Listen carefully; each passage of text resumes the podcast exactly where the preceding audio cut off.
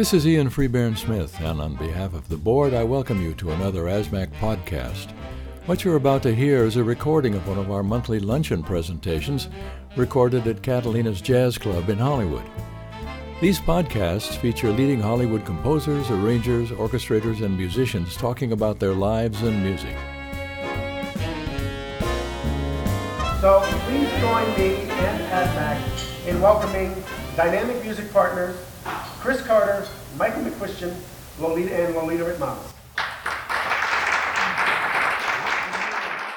generally have to sit in the middle. I don't know why, but today I'm not going to. well, since we're not being moderated, we're, we're pretty much going to rely on your questions. But um, I wanted to first say uh, what a great honor it is to be honored by ASMAC.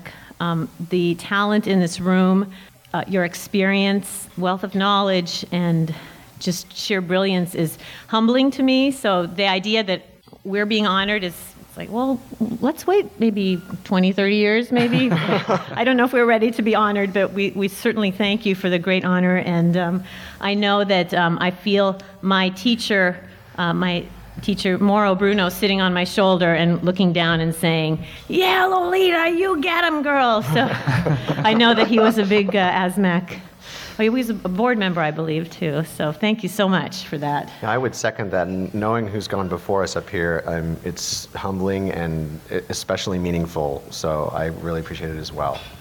Um, and I, there's many people who have been ASMAC, longtime ASMAC members who were my teachers. And so we'll talk about that, I'm sure, as we go through our process of how we did what we did. So. And as we're a trio, uh, I guess I have to third everything that they have already seconded.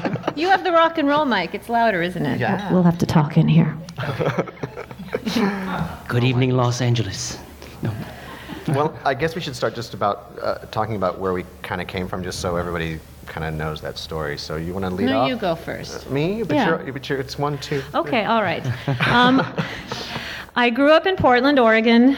Um, very musical family. Um, and my parents are here actually, Dr. Andris Ritmanis and Oscar Ritmanis.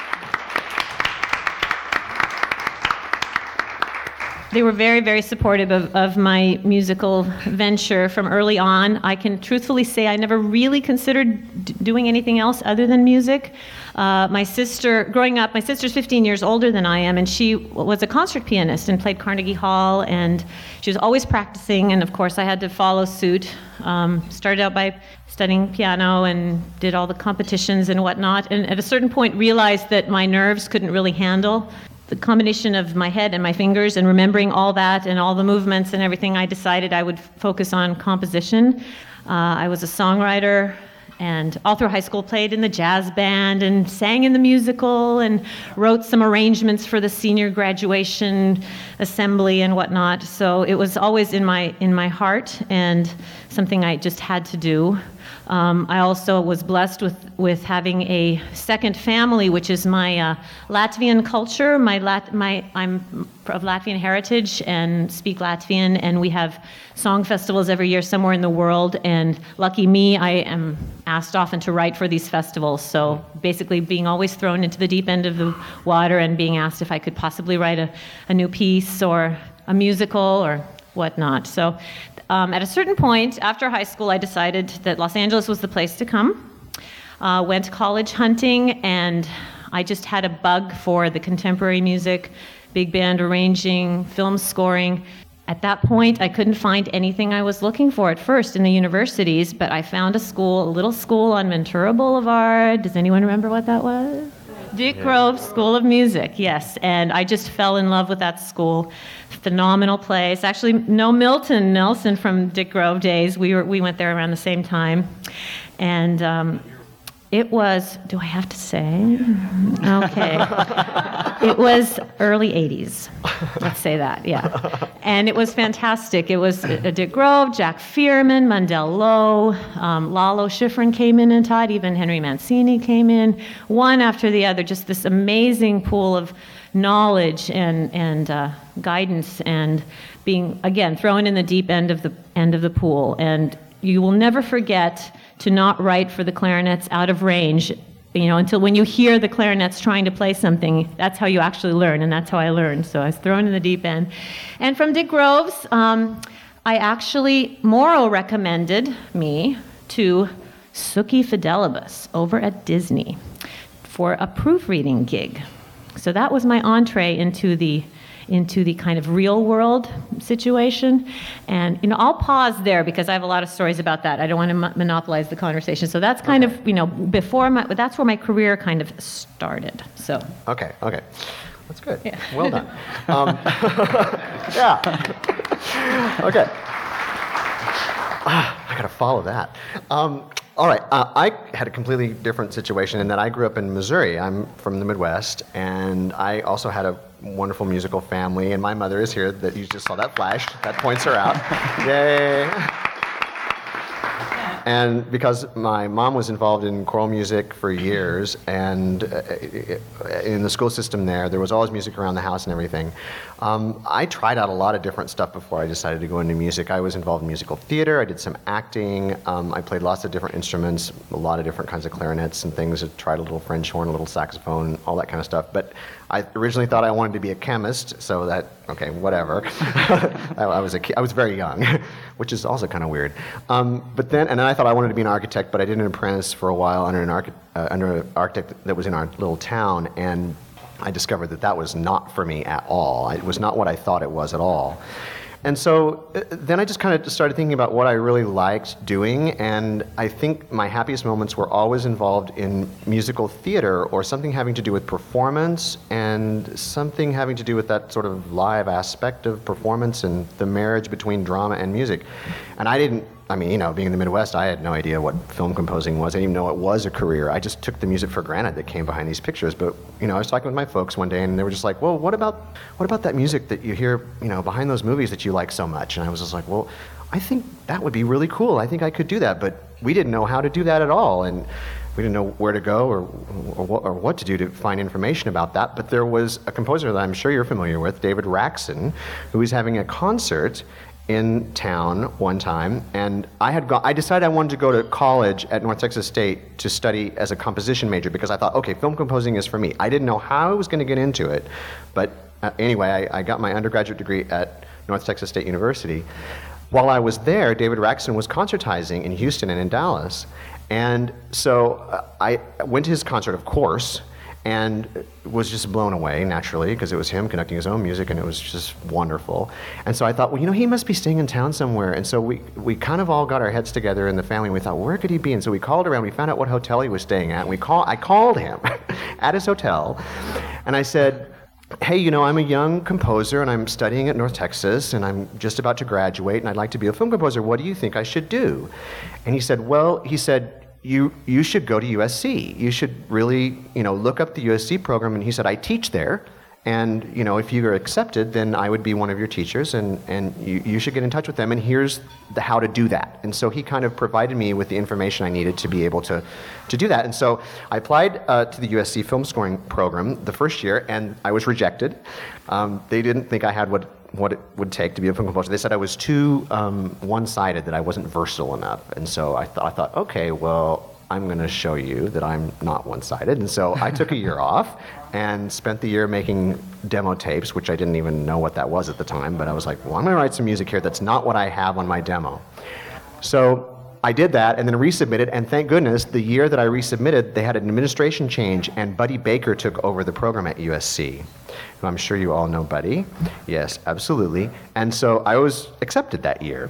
And so the, uh, I actually went to the USC film scoring program for, the, for Buddy's first year and ended up graduating from, from that program. And at that time, Buddy kind of was watching out after me, as he did for all the students that were in his program. And he said, well, I, said, what am I going to do when I graduate? And he said, well, there's this guy, and, and, you know, I heard about this job, and, and he needs an assistant. And I said, well, I don't care what it is, whatever it is. Just is, I said, is it in music? And he said, yeah, yeah, no, he's a he's a keyboard player, and he, you know, and he and he works on all these big films. I said, well, that sounds good to me. I said, I'm I could do that, whatever that is. I'm sure I could do that.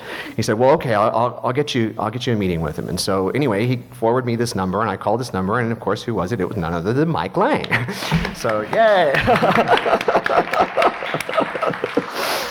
so I didn't, I, being the Midwestern naive kid, I was like, well, Mike Lang, that's okay, great. I didn't know what he'd done. I just knew he, Buddy said he was great. So I thought, okay, he's great. And I knew I'd seen his name and credits in albums before. And so I thought, well, okay, he's, he's definitely somebody. And so, anyway, no question. And so I took the job and worked for Mike for three years. And, and that's where I'm going to leave off because at that point in time, I started, you know, getting sort of to know uh, people, you know, in these organizations and stuff through being involved with Mike, and he would take me to scoring sessions and things, and so that's kind of how I got my entree. So thanks, Mike.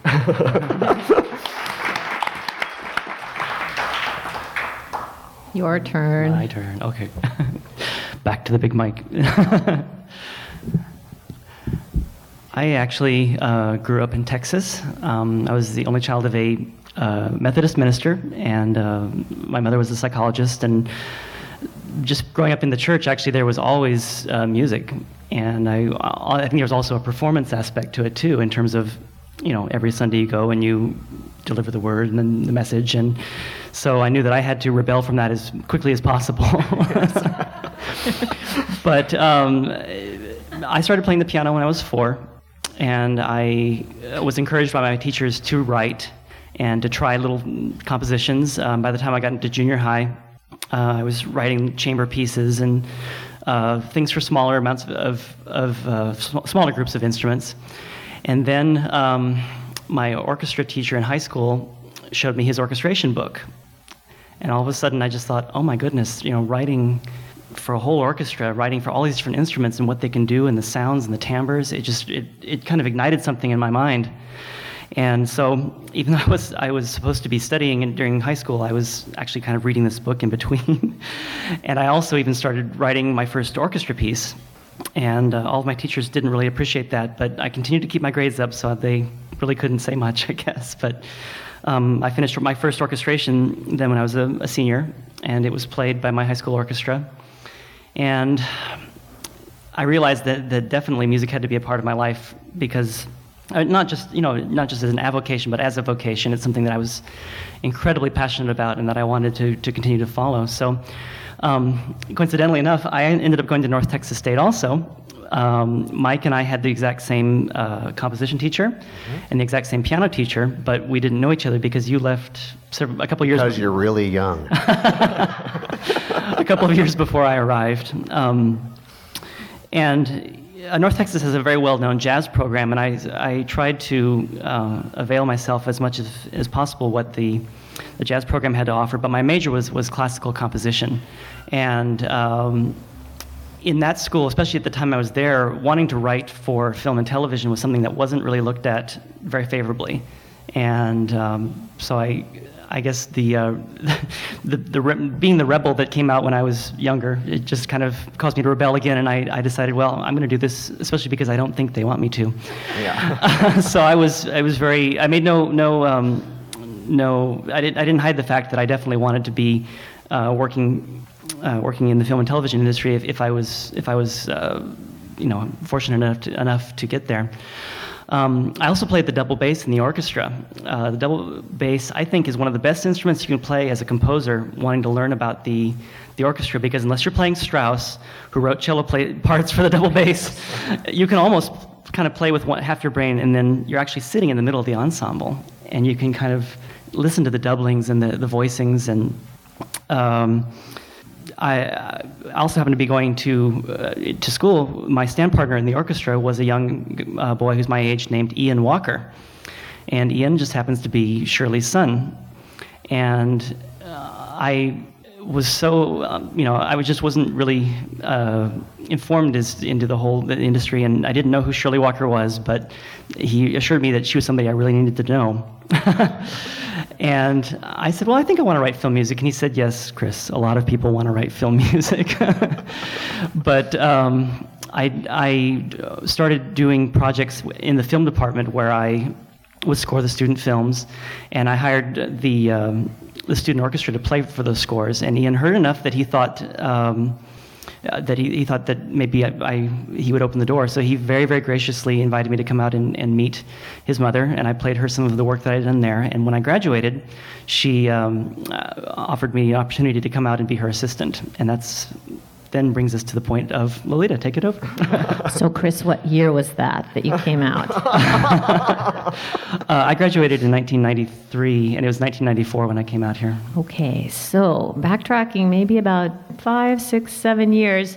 So I'm at the Disney door, knocking on the door. I'm here for my uh, 7 a.m. call uh, to be a proofreader. Well, I didn't get to proofread, and with all my training and with all orchestration study and private study and study at CSUN and Dick Groves and everything, I was put in the room, in the Ozalid machine room. You know, do you remember the Ozalid thing, the onion skin things? And I had to feed in the violin parts.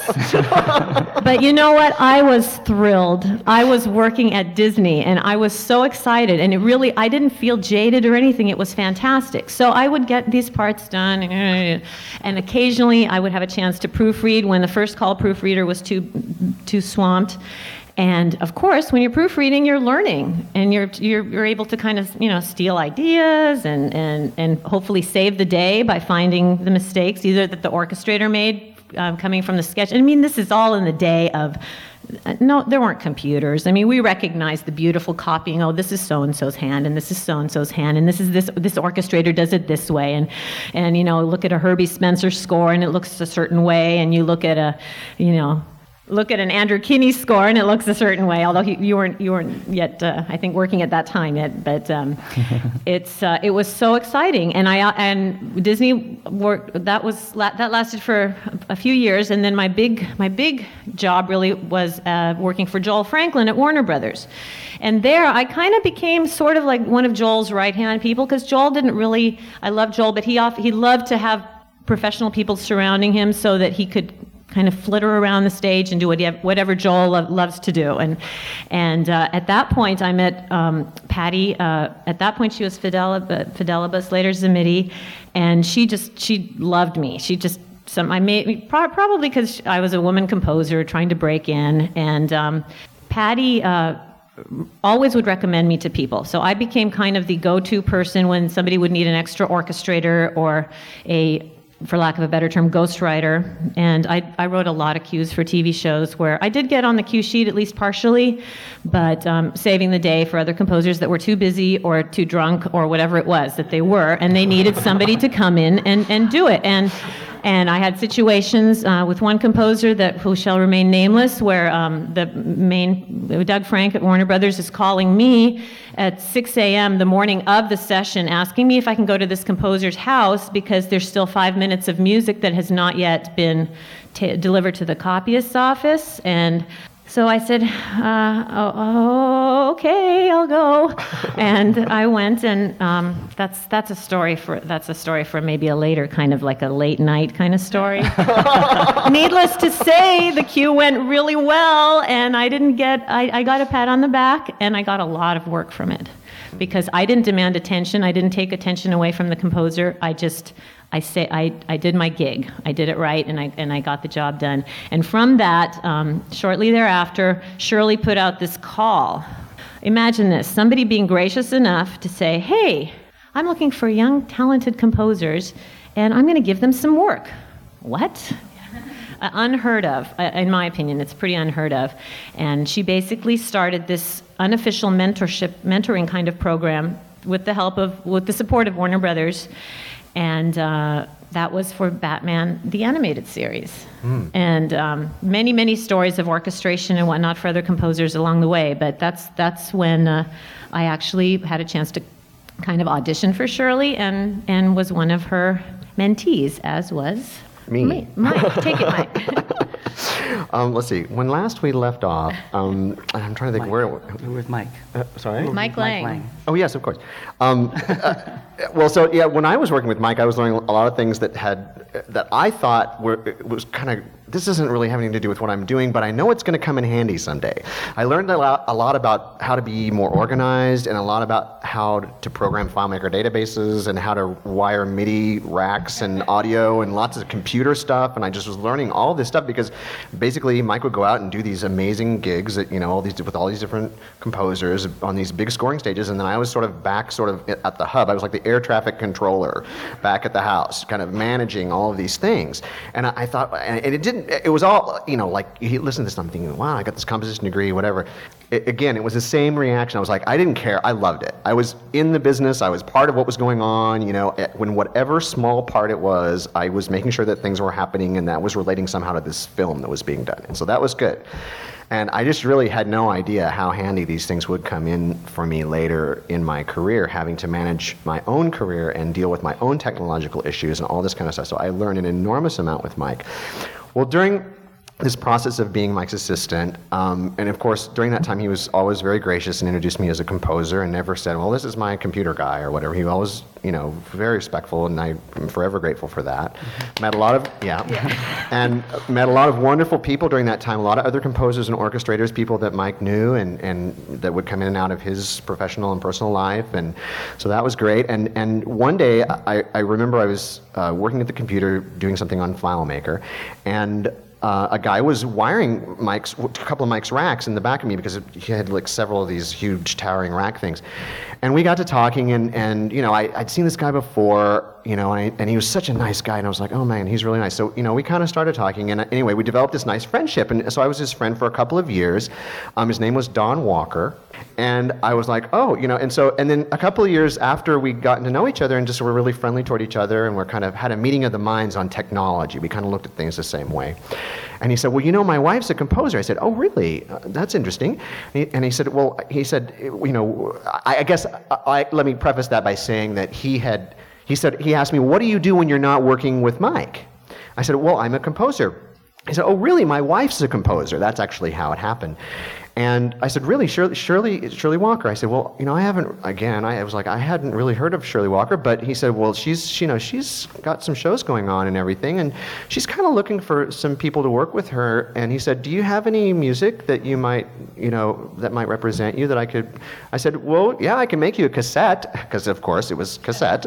and so I said, yeah, I'll make you a cassette. And so I went home and ran off a cassette of some stuff that I had done. I had done some demo sessions, and so I had some cues, and I have my things from USC I as have well. Interrupt. Mike's demo is recorded in London with a huge orchestra and sounds just amazing. So anyway, it's Well. not. It wasn't just some Casio demo. Okay. okay. Well, I was like, if I'm going to do this film scoring thing, I, if that's what I want to do, then I better go do it like everybody does it, and then that way I won't have to, you know, worry about suffering by comparison. So anyway, I had a good demo. Let's yes, just put it it's that still way. a good demo. it's still a good demo. And so I gave him this cassette, and you know, he took it away, and he's like, "Okay, thanks." And I didn't hear anything for you know. I don't know, three months or something. I thought, okay, well, you know, maybe she didn't like it, or, you know, maybe it wasn't what she was looking for, and, and that's fine. And I was still working with Mike, and, you know, and then all of a sudden one day I got this call at home uh, because I had my home number on the cassette. And it, and she's hi, and this little voice was like, "Hi, Mike, this is Shirley Walker." And I, and I, I said, "Oh, hi, Shirley." I said, I, "You know, I know your husband Don. He's such a nice guy, and he, you know, he told me about you." He said, "Well," she said, "Well, I listened to your tape." And she said, "I'm doing this series," and she said, "I think I might need some help." And she said, "I think you'd be really good for this." And I said, "Well, yes, I'll do it." And she's like, "Well, let me tell you what it is." I was like, "She said it's it's Batman the animated series." I said, Batman, that sounds perfect. And she said, Well, but I have to warn you. She said, I'm not, she said, I will not. I will not listen to what you have to say about this until three days from now. I want you to listen to what I have to say. You will have to write in a certain style. You will have to do what I tell you to do, and it must fit in with the style of the show. You cannot go off doing your own thing. It's not okay.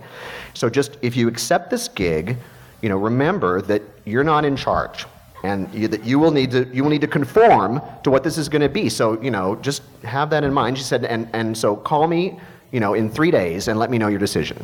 And so I said, oh, okay. I said, well, I can tell you now that my decision is, yeah, I'll do the gig. Yeah. but she said, no, you need to take time. You need to really be okay with this because you know this is how it has to be. So I said, okay. So three days later, I, you know, almost to the minute, I pick up the phone. I'm gonna, yeah, yeah, I want to do the gig.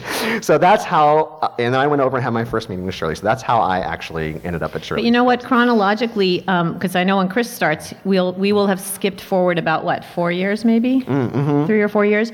Uh, we both started working for Shirley, as did some uh, Harvey Cohen, the late Harvey Cohen, uh, and several other composers.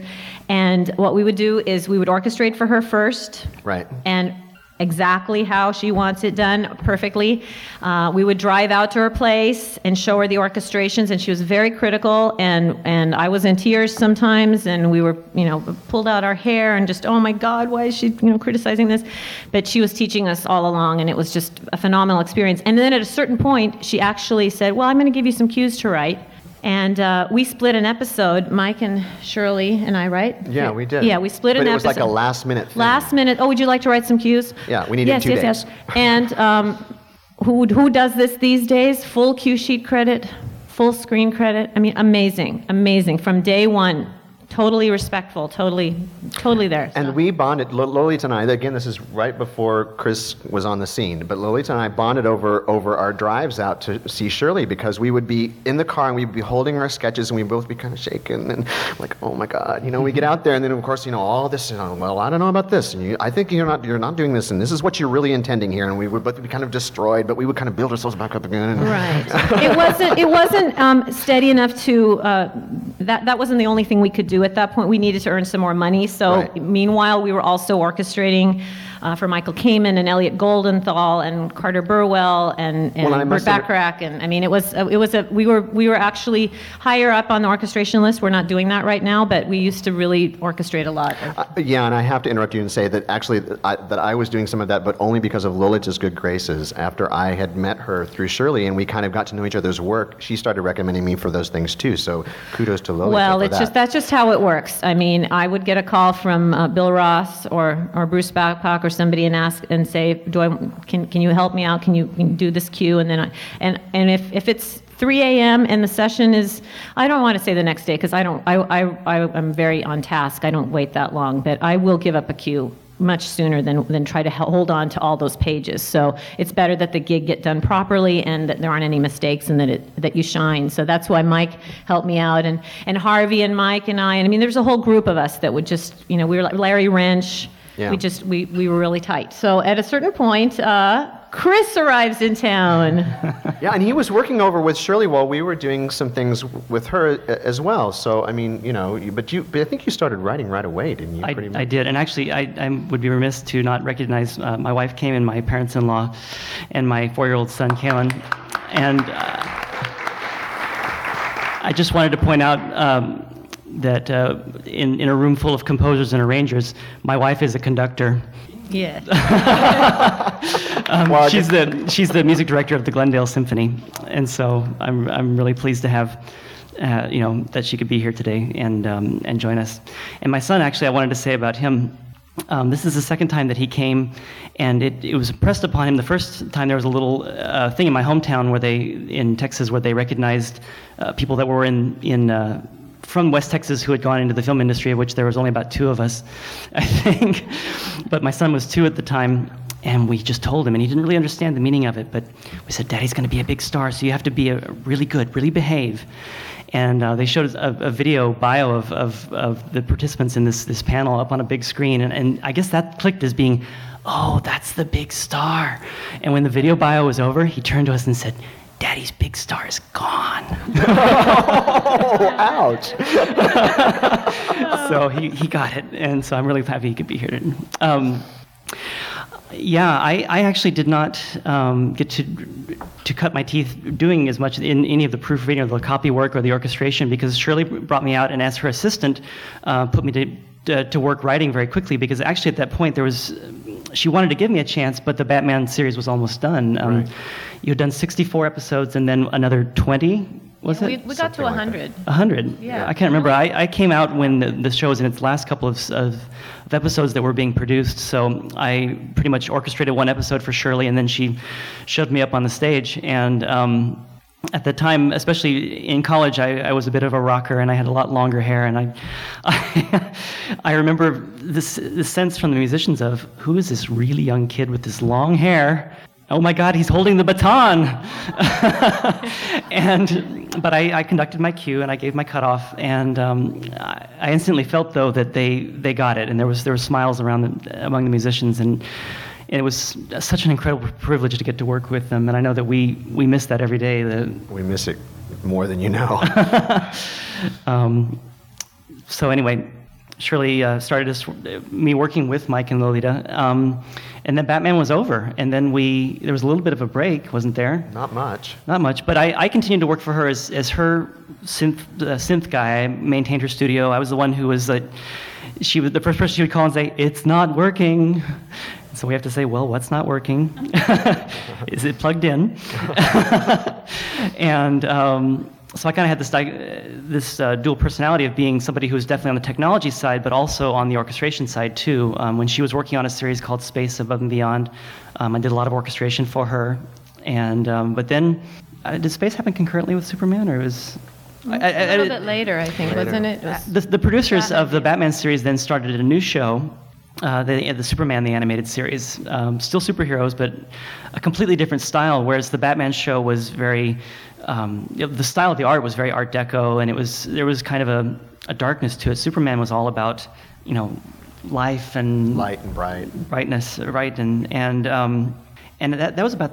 No, then we did Batman Beyond before she kind of stepped Well, away. see, but- I guess that they there were all these composers that had been involved with Batman the Animated Series. There was like I don't know, 35 composers or something think that Shirley had, had brought in and, and given a shot, and and they were on the stage. Some of these made it as far some of these composers made it as far as being able to do an episode and, and do cues and orchestrate it. I mean, it was phenomenal the number of young composers that she gave an opportunity to, just phenomenal. And so when the series was over, she kind of sat down with the producers and they had a conversation about who she thought would be right to continue on with these Warner Brothers shows. It was a combination of, I think, a lot of things personality and work ethic and talent and just all sorts of kinds of things. And so it sort of came down to, you know, who's, who's going to do this series. And so she came to each one of us individually and, and to Harvey as well and said, you know, I think you guys would make a great team.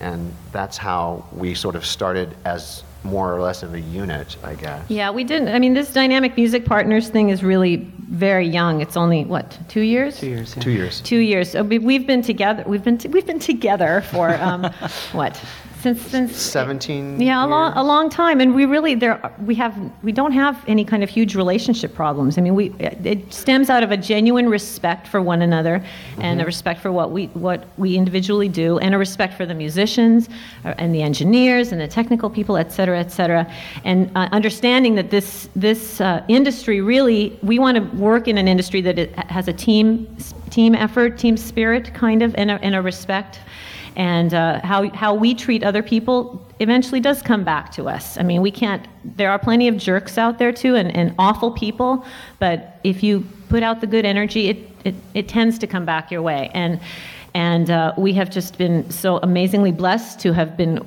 working pretty much nonstop since since those early days with Shirley. Now that doesn't go with go to say that it's just been all handed on a silver platter.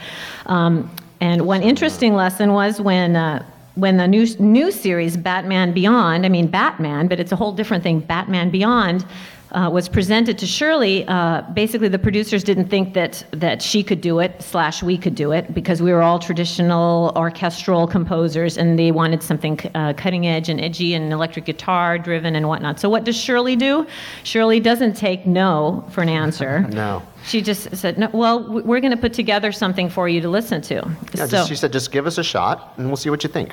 so meanwhile, she's telling us basically not making us go out and buy a bunch of equipment, but sort of. I mean, you guys were more geared up than I was, but pretty much having to go and drop, you know, five figures worth of equipment and not understand anything about it, and having to learn about it and just gritting my teeth and pulling my hair out. But thank Well, I was the one that called God. you. I was the one that called you and I said, What's the range of the electric guitar? you know? well, I mean, really, it was like, I was like, Okay, I'm going to write this stuff and it's going to be electric guitar. I was like, What? Electric guitar? I was like, Okay. Well, Well- and then I was like, Well, I need to call her. She'll, she'll know that. Lolita knows those things. So.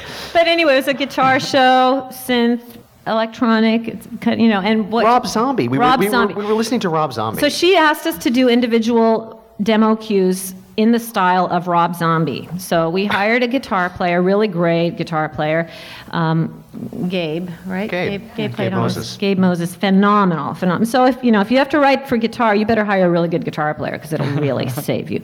Yeah. And she put together this CD that had art tracks interspersed with some pre-existing band uh, tracks from other bands kind of like that didn't that, just to see if the producer could tell the difference and the producer was completely shocked and, and flustered, and it's like, uh, oh, I guess I guess you guys can do more than just uh, orchestral superhero music. I guess you can do this. So so we got the gig, and that was a, that was a really good thing. It was a blessing in disguise. The producer was sometimes very difficult to work with because he's very very opinionated, but uh, in, hi- in hindsight, I think it was a great training ground to be put through the ringer and have to do rewrites and changes and, and, and uh, whatnot. But Preview, that, was the first That was, that was the first, at, at that point in time, it was the first time when we actually previewed any music for the producer. It was just coming into vogue at that time because of all the equipment that was available. It, it had never been something that had been done before. We certainly never previewed anything on any of the orchestral shows that we had done. But for this show, because it was mostly synth based and mostly a sort of a rock and heavy metal approach, it was possible because we had the sounds and we could do it. And because of the kind of person that the producer was, he kind of like wanted it. And so, you know, so we did that for the first time. And, and, I, and it, I'm glad we did because it really forced us to step up to the plate and start to be able to develop a thicker skin about our work. And uh, it was really Kim, valuable. you were on board then too. Kim Strand, Yes. music editor, Yes, was, was on Kim, board too. yay. And Allison, were you, were you us. there at that point? You already, Yes. Allison, Shirley's uh, assistant, Allison, the amazing Allison. So we were one big happy family over there at Underscore Music, and and spending it seeming uh, we had a good budget, which I don't know what's happened since then. I mean, budgets now are completely different than they used to be, but we would actually have we would track, and then we, we would submix, and then do you know It was a five day production process for the score, which didn't count the writing. We had two days of submixing, two days of mixing, of final mixing, and one day of recording before, uh, in between all of that, or before all that. And so, you know, five days. I mean, we're like to have three days to write the whole show nowadays. I mean, we spent five days just mixing. So, I mean, it was kind of crazy, but it was fun. It was wonderful. And we had this great sense of camaraderie. That's, I think that's what I like about the three of us working together is that we've retained some of that sense of camaraderie and of community. You know, in the midst of all of this thing where everybody is now their own island. I mean, we're also disconnected now. We have our home studio, and we don't really leave that studio very much. But, you know, working with two other we don't leave it very much at all. Thank you for this. We're out of our studio. Um, yes, we get to come out and get to- play. ah, light, light, vitamin D. Um, so, but, but I mean, it's really we missed that. You know, we had that this sense where we'd go to Shirley's place and we would hang out and we would talk and we would have meals together and we would listen to each other's music and learn from each other's music and share our ideas and our thoughts about things and have this sort of group think thing. And and I th- just don't think we wanted to give that up. So that's why we kind of stuck together. We did, and, and at a certain point, um, another series came along, and Shirley basically didn't really want to do that anymore, and uh, also the budget was drastically cut on the, on this on this particular series. And she was busy on features. She was as busy well. on features, and she basically, uh, it kind of was a, she kicked us out, out to the curb and said, well, I think you guys can do this show, but I'm not going to do it with you, and you're on, you're on your own, sort she of. agreed to do the show, But then and then she- when it came time to spot the show, she said, "Well, I'm not going to do the show, so just go do it." Of course, she was, she was pushing the, the, the birds out of the nest and, and such. So, I mean, I think we still are in Shirley's shadow, and she is on, on, our, on our shoulder and our guardian angel still now, very, very much, and will always be for the rest of our lives. Um, and somewhere along, along that, at that process where she, where at that point where she kind of kicked us out the door, um, we did start developing other contacts, and we have worked on on several Warner Brothers shows since then that have you know haven't been as a result of Shirley, and of course the things that we have uh, are doing now are things that we've yeah. sort of gotten our own, on our, on our own. our own merit. I guess. so anyway, that's kind of where we are nowadays. But you need to say something too. So no, nothing more to say. Okay. well, we'd like to take some questions. We don't want to monopolize this whole time. So yeah, go ahead. I think it's all up for grabs. I think it depends on the composer. I think it depends on the music supervisor. It depends on what the composer and the producer want to get out of the show and whether they're willing to make it happen. There are shows that are being scored with orchestra nowadays, but they're ki- it's kind of this hunt and peck kind of thing. You don't find it everywhere. You find it here and there. Or it's the it's the show episode, it's the big episode, but then the weekly stuff gets done, or some of it's Right. tracked. Um, I refuse to to say that there's not going to be orchestra in TV. I mean, that's ridiculous. We're, we, there's nothing that can replace the human aspect that is put into the bowing or blowing air through the instrument and the heart and the performance. So it's really up to us to take every opportunity that we can to make a show for these producers to, to have some sort of an event that they think is exciting and that they want to be a part of because they're stuck in their little cubicles and in their little meetings with their other executives and having to get all this approval from all these various sources. This, it's really each show is, is by committee. There are very few shows that are just one visionary. It's pretty much a committee. Or in our situation, we have toy companies that are involved that weigh in on, on scenarios. So I, I think it's up to us. Now, if with the, with the kind of budgets realistically that are being offered, it, it, it's not going to happen with that kind of a budget. But we have to be creative about it. And as a community, we have to come up with solutions. And I know I was talking to Mike at, at uh, at uh, Mike's, Mike Lang. With, remember we were talking at the Christmas party about what, what could we do? How could we do this? You know, we, I mean, do, you don't really want to create just a library. I mean, uh, no offense to library composers, but we've always thoroughly scored each each episode. We don't, we haven't really tracked or, or you know, re, re, I mean, you reuse themes, but you don't, you write each each piece to the picture. So we should we should have a forum about that and think of creative ways to make things to improve the situation. Yeah, I think what the main point is that you have to want it.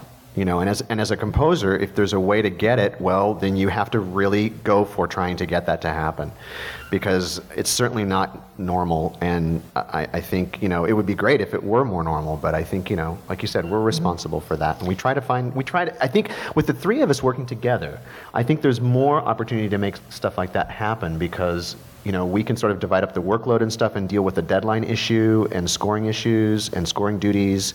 It makes it a little bit easier, I think.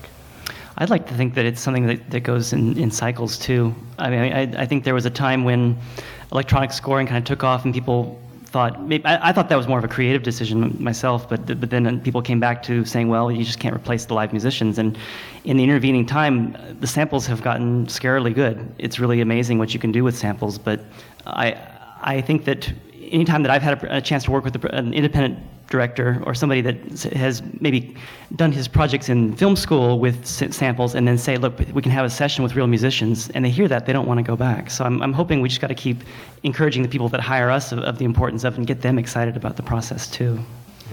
Yes. Well, question one, DP. Digital, Digital performer. performer. no logic at all. There's no, no logic, to our choice to, use digital performer. Yeah. Um, here's we we often get a request for something that's never been done before, but that has a retro feel to it. Okay, so. I, um, and retro means different things to different people too. Uh, I I think yeah. a lot of times retro, when, if producers now are saying retro, they almost mean a 70s. or maybe feel. 80s. 80s? Yeah, yeah, 80s is retro now, 80s, it seems like. It's like retro, my God. That's like. I wrote school. a cue yesterday for a high school scene that is kind of an 80s John Hughes kind of thing. And, and uh, it, it, wasn't retro to me at all because I, I, I, played all those sounds in a top 40 band when I was uh, way back when. Anyway. I think the I think everything old is new again, and I think that you know the producers want to hear something different, and if they can have a throwback to the past that is new to them, then they call that retro because maybe it's new to them. I don't know. I keep I keep hoping for some sort of a, a, a series that will have kind of a jazz uh, tilt to it, where I can just write out a chord chart and, and hire Mike and, and, the, and the guys to just play like, and just do it. And oh, score it in one day. we, we got a special custom made piano bench for three. we switch positions now. I think yeah. it's kind, it's it's maybe I, I wasn't around during the staff composing days, but um, I think that from my from the stories that Mauro was telling me, there used to be several composers on a series, and you just split it up, and that's kind of what we do. We sometimes we split up. You take this episode, you take that episode, or or lately we've been splitting up each episode so that one composer doesn't have to sit around while the other one's other one is really really busy. Um, but we also split it up because if there's like a five minute action cue, we'll take and maybe split that into two or three parts to make it just more manageable, and then we'll you know communicate with what we're doing so that it seamlessly overlaps, and we have yet for anybody to tell the difference between what you know where those breaks are. So, but I mean, then it's just it, it, whatever the project needs, we can provide in that way. So that makes it good for us and good for them. But when it's time to put the notes on the page, we actually do that individually. We just have a lot of communication back yeah. and forth. I mean, we don't actually we don't compose s- together. Right no, we will reuse some. We, we, we will we will use each other's themes. If we're if one of us is following a certain character and that character appears in a cue that Mike's doing, he might take Kris's theme and just plop it in somewhere, and you know, like that. Yes, sir. there's still a difference. I mean, it's, what's interesting is that uh, to really know our, our, our music and our background, we have pretty different styles, but we're all able to find the part of our musical voice that will match the other three so that the show sounds homogenous. Um, I think it comes from the drama. I think we all have very similar dramatic instincts. But we don't we don't set out to try and have the exact same product. You know, the sound of the cue, of the final cue. It it doesn't necessarily sound like it's all the same library. So we don't we don't always layer the same things. Well, because of the time situation, we we have uh, uh, my husband Mark Matson uh, mixes Mike's stuff and my stuff, and then Mako Sujishi uh, mixes Kris's things because it usually is. Uh, We have a day or something to get it all done. Yeah. So we pe- pretty much. I mean, we would even sometimes need three if we or four engineers just to get it all done.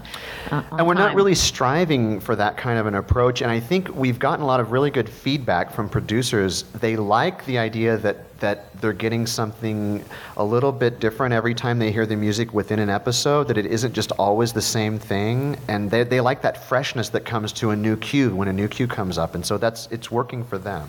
But they, they really do blend well together. Again, I don't think you could come away from an episode and, and you, you would be able to instantly say that was Mike's cue because of the sound. You Right. might say it if you knew his style or the latest style or, my, or whatever, whatever I'm doing. Damon has a question. Yes, sir. Hi, Damon, by the way.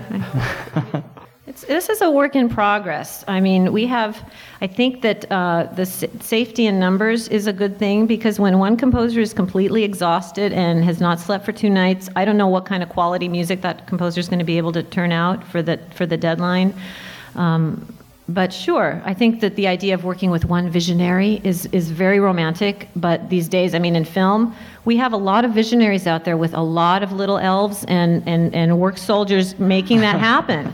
I mean, even even back back in, in my orchestration heyday, I remember uh, being at a, at a particular composer's house and and a cue was being doled out to Bill Ross, and Bill Bill's comment to the composer was, well, how, how, heavy is this ball? And meaning, if, if the ball's really heavy, that means you better give me cue sheet credit because I'm actually writing the cue for you. So I think that the idea that there's been this team effort, uh, it's people are realizing it more and more that it's, it's more than just one person behind it all. So. Well, and frankly, we don't tell people who's written what. It's not important to us to be recognized individually when we're working together like this, and so we don't tell the producer, well, this person wrote this cue or this person wrote that Well, cue. sometimes so- we kind of. Well, they ca- they can guess sometimes, or well, when we respond, you know, to, to their comments, of course, then they're going to know. But we don't go into it saying, well, you know, Kris is a specialized person who does this, you know, and he's going to do these kinds of cues. It's it's not, we don't approach it that way. We approach it with a more kind of a group think, I guess. But there's, I guess, a little bit of confusion sometimes on the producer's face. He wants to give a comment and he's not quite sure who Yes, to. So he'll just u- kind of put the comment out there and then he sees who answers. But that's good. We use that to our advantage, and that kind of diffusing of those kind of pointed, you know, it's good to diffuse those things. An- another thing that we've just recently really realized is that um, the producer or the director or the whoever the main creative visionary is um, sometimes just need loves to hear the feedback about their project that they've been working on. We were so self-absorbed with our music and do they like our music? But sometimes if we spend the spotting spend the spotting session just talking about that character and oh how cool it was that that he turned right when he did and who was oh that was a great idea i mean just it's it's a little it's a little bit bs sometimes but it's just you know you want to get them excited because they're, they're they're it's their project you know so. Right. yes mr tatro remembers it We're all three BMI composers. Mm-hmm. Well, whoever writes it gets credit. Yes, that's mm-hmm. correct. Mm-hmm. and the publishing is owned by whoever, warner brothers or But we're Sony. basically, I mean, I, I, in my in, in my opinion, I'm sure this is true for them. But we're sort of carrying on, you know, what we were taught by Shirley, because I mean, she always gave whoever wrote the music credit for the music, and that's how it is. If that person wrote it, they get the credit on the cue sheet. And so we're doing that for ourselves too. I mean, you know, if, if we divide up a cue, we divide up the seconds, and we put the two cues, and there it is. So For the royalties, we just we have a, the BMI had some sort of a, a form that we just we use that as a template, the Excel. Well, thing. each production has its own way of filing those cue sheets, and so we have to sort of respond however. we oh, no, no. no we're just We're dynamic music informal. partners, dynamic music partners in spirit, but we each have our individual corporations. And actually, yeah, and for a particular production, the, cor- the uh, a corporation will be one of our corporations will be paid, and then our corporation will pay. You know, okay, uh, Mike wrote 7.26 minutes on this show, and that percentage of this this chunk of money is such and such, and so we'll write a check to Mike or Kris or vice versa, depending on who's taking care of the business aspect. And we figured that out with a FileMaker database that Mike spent all his time programming that he learned when he was Ta-da! Yeah. Mike Lang. Are there so see all those early Oh, skills. it goes back to mine. Yeah. who sh- Hi, Del? Uh, oh. Do you mean like do we use Oracle and stuff like that? We use Digital Performer to Yes. sequence. Yes. Mm-hmm. Yeah, we all did. When we're, when we're working with the orchestra, I I know I personally prefer to work with the Oracle just because it's, Yes. in terms of translating my music to what the orchestra is going to need to follow, the Oracle's the most flexible. But if it's something that's going to be largely synth, you know, created in the synths, it made more sense to just use DP. I mean, I started out with the Knudson Click Track book, Yeah, or too. with a stopwatch. I mean, and I remember when something had to be hit, it wasn't okay if it was on the next beat. It would have to be on the third sixteenth note of bar four or something, which is kind of ridiculous. But but uh, I learned the old way first. Yep. Oh, we want to cover it. We want to keep the money. Absolutely. Especially if it's source. Yeah, On-screen visual, visual source. source. Yeah.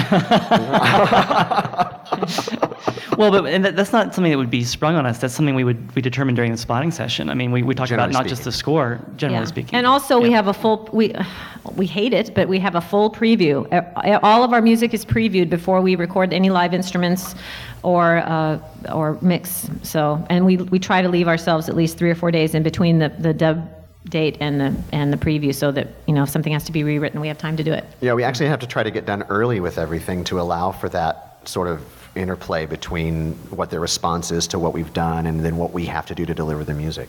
With his voice, uh, then they have to call Yeah. the record company. They call Barry. Yeah.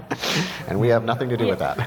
I played piano, but here's the deal. I won jazz performer, the big plaque that they give to the senior, but I was such a fake. I, I took all of Toshiko Akiyoshi's uh, uh, solos. I played exactly what she played. I learned, I, I did not improv, I could not improvise my way out of a paper bag, but I won best jazz soloist because I could play all the fast stuff. I did the same thing. I transcribed all these solos and I just played them exactly the way they were, and everybody thought it was brilliant. It was- I don't know. I can't improvise at all.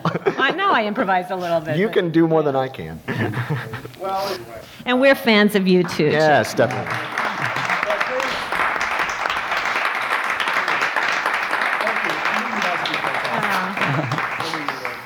Thank you for coming. Yes, for- We got very kind of much. scared yesterday when there weren't that many RSVPs. I said, oh, well, let's just nice. cancel it. But it's nice. Thank you for coming. We appreciate it. Yeah, we appreciate it. Thank you. All right. Thanks, guys.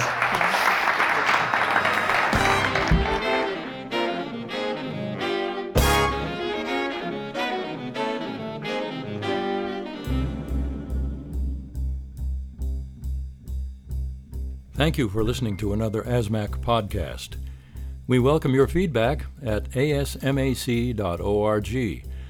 This is Ian Freebairn Smith on behalf of the board, and I would like to invite you to attend our events, including luncheons, master classes, and our annual Golden Score Awards banquet. For a complete list of our podcasts and DVDs, please visit our website at www.asmac.org. Many thanks to Larry Goldman of Balboa Studios for recording this talk, and to Elliot Barker of Elbar Media for editing it for broadcast.